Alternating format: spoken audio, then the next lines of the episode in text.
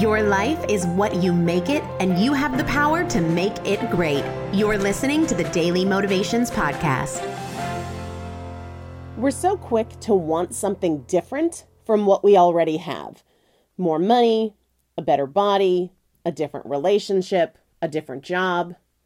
What if instead of wishing for something different, you were to focus your energy and action on taking better care of what you already have?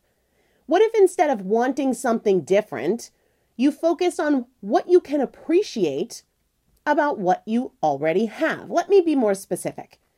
Instead of wishing you made more money, what can you do to take better care of the money you make right now? Are there expenses you can cut? Are there ways you can make your money go further by being more prudent? Instead of wishing that you were built more like your sister or had the metabolism of your husband, what can you do to take better care of the body you do have today?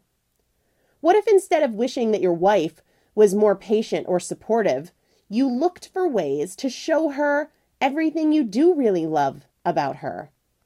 Or instead of wishing you had more clients, you take better care of the ones you already have. Instead of wishing you had a bigger house, you take better care of the one you already have. Invest your time and energy in improving what you have, making all you do have better. Because if we think about it, there will always be things we wish were different. But the way to create change, the way to improve our conditions, isn't to hope and wish for something else, but to take better care of what we already have. Today's daily motivation is brought to you by Primal Potential, helping you master fat loss naturally. To learn more, visit primalpotential.com.